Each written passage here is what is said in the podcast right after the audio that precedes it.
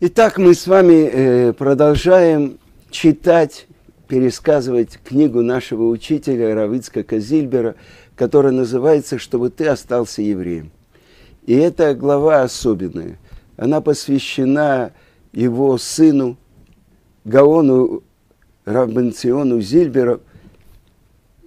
Бенцион, так его называет в книге Равицкак, а Обычно он его называл Бенчик, но мы, когда видим великого еврейского мудреца, а это человек, который знает всю Тору, мы должны вставать и очень внимательно прислушиваться к его советам.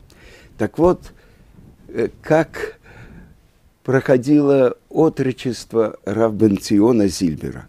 Глава называется «Бенцион заболел». Мой сын очень много пережил. Никого, никому такого не пожелаю. С этого начинает Равыцкак свой рассказ. В бытовом отношении нам в Ташкенте жилось гораздо труднее, чем в Казани. Все-таки это пересадка на новую почву. Мы должны были приобрести жилье, влезли в долги. С деньгами стало гораздо труднее.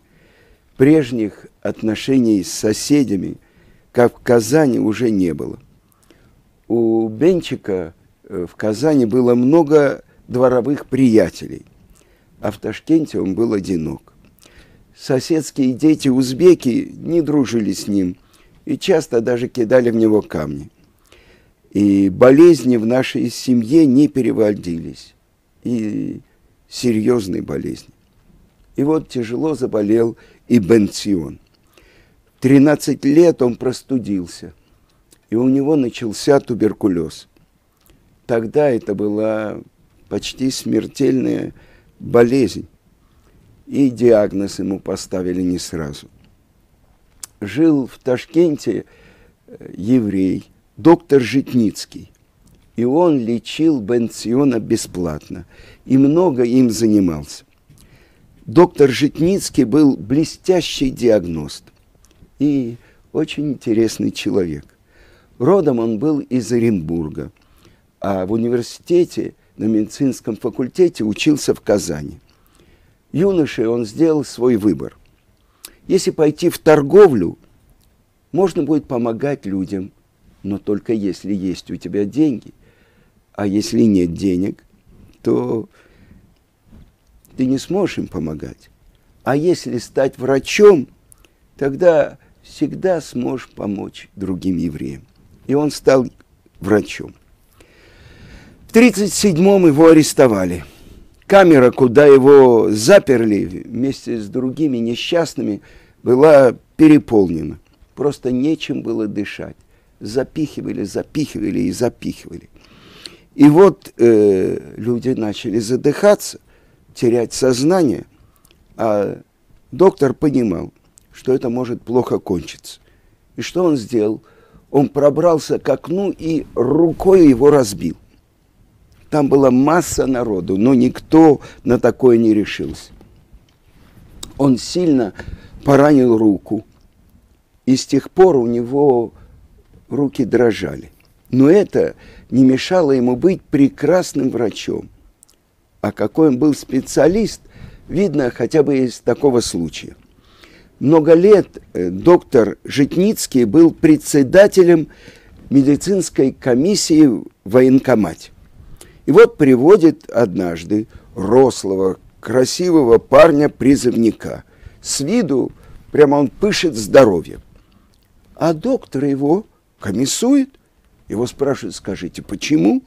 Он говорит, так-то и так-то, так-то и так-то. У него такой-то набор болезней – парня посылают на рентген и ничего не находят, а доктор стоит на своем, его повторно исследуют и находят именно ту болезнь, которую указал доктор Житницкий. А после работы доктор наносил больным визиты на дому и ни за что не желал брать плату. Да вы что, стану я менять заповедь Бекур Халим – то есть заповедь посещения больных на деньги. Да вы что? Чтобы не соврать, Равыцкак очень точен. Он у нас дома был не менее сто раз, а у тещи тоже не намного меньше. И забегал не на минуту. Доктор боялся обнаружить, что он ест только кошерную еду. И за кошерным мясом он посылал знакомых. И вот однажды, осмотрев Бенциона, Житницкий сразу поставил диагноз. У него туберкулез. Но диагноз надо было подтвердить официально. И Бенциона показали другим врачам. Те посмотрели на рентген легких и ничего не обнаружили. То же самое произошло и с его бабушкой, Фрумой Малкой. Она приехала к нам и серьезно заболела, и стала почти не транс... транспортабельной. Как-то мы привезли, привезли ее к врачам и попросили сделать снимок. Они согласились только на просмотр легких. Наверное, это стоило э, поликлинике дешевле. И просмотр ничего не показал. А как оказалось, у него был туберкулез и уже в серьезной стадии. И вот Бенциона отправили в инфекционную больницу с подозрением на тиф. Благословен Творец, он там не заразился тифом. Долго не могли поставить диагноз, а как только сделали снимок, то убедились, что у мальчика туберкулез. Насколько опасно он был болен, можно судить по тому, что мне дали для него бесплатную путевку в санаторий. Следующая глава, она называется «Бенцион в санатории». Ему было уже где-то 14 лет. И это так напоминает то, как вел себя Равыцкак в советской исправительно-трудовой колонии номер 4 в сталинском лагере. Санаторий, куда направили Бенциона, находился в 90 километрах от Ташкента. Мне не разрешили приносить сыну еду. Вы понимаете, Равыцкий готов был 90 километров в одну сторону, на электричках, на автобусах и назад каждый день. Но ему не разрешили. И мы спросили у раввинов, какие продукты из санаторного меню ему можно есть, чтобы не нарушить законы кашрута. А как быть с субботой? Как быть с наложением твилин, когда он все время на глазах? Бенциону приходилось трудно, а ему было всего 14, когда он впервые попал в санаторий. Но он все выдержал. Бенцион ездил в санаторий два года подряд и проводил там все лето и осень, 4-5 месяцев. И вышел оттуда, слава Богу, выздоровевший. В санатории Бенцион был единственным евреем – когда детей делили на русскую и узбекскую группы, знакомый мальчик-узбек предложил ему, может, ты пойдешь к нам в узбекскую группу? И Бенцион согласился, хотя ни слова не знал по-узбекски.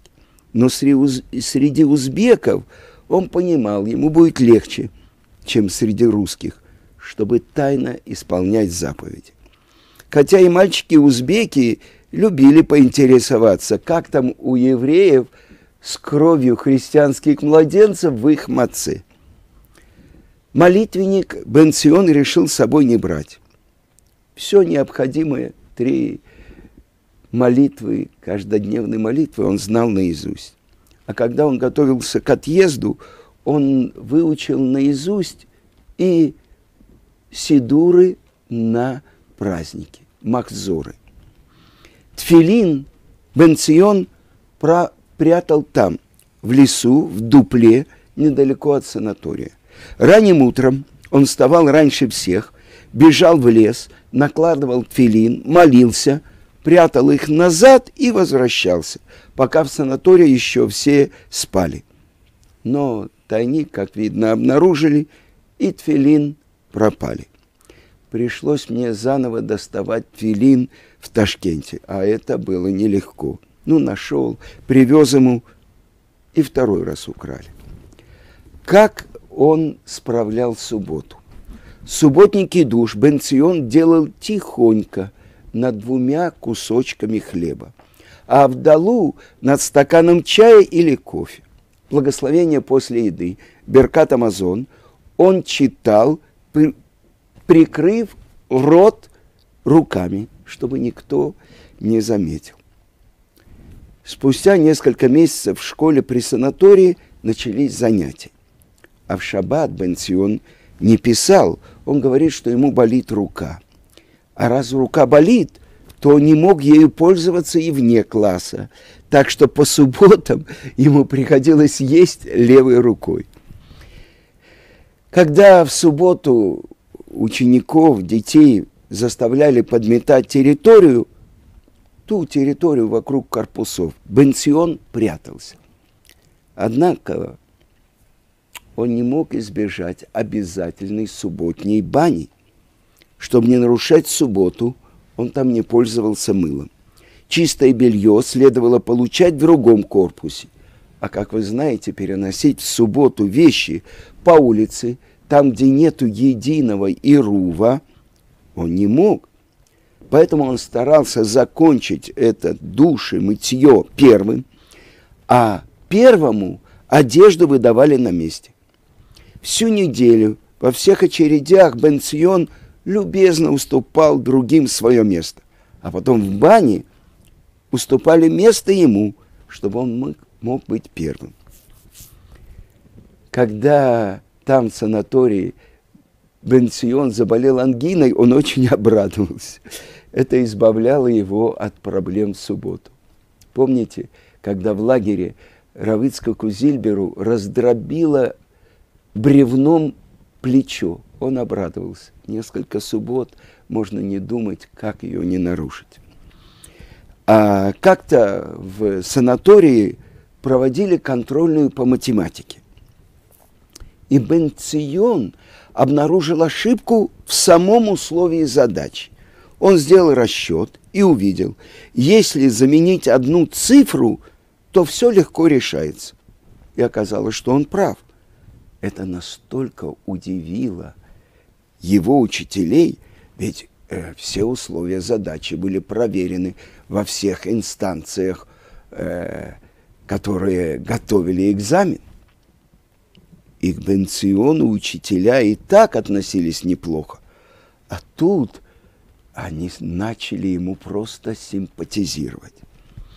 В период с 14 до 15 лет Бенцион побывал еще раз в инфекционной больнице, на этот раз желтухой. Бенцион пропускал много занятий по болезни. И от выпускных экзаменов, помните, в восьмом классе, его освободили.